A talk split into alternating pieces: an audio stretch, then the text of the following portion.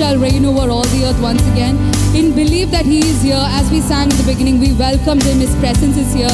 He's the Ancient of Days, and His presence is never ending. He's always in you, residing in you.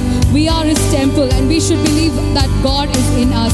So let, let us give that praise to Him that be, just because God is here for us, we have to open our mouths and praise Him. Our, our voices, our noise does not matter at all, dear church. It is your voice, your presence, your praise. As I said, give, give your heart to the Lord. Your kingdom shall reign over all the earth. Your kingdom shall reign over all the earth. Bow before the ancient of days.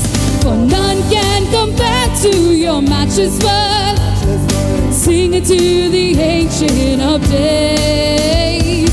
Every tongue in heaven and earth shall declare your glory. Every knee shall bow at your throne. In worship you would be exalted, O God. And your kingdom shall not pass away, O ancient of days. I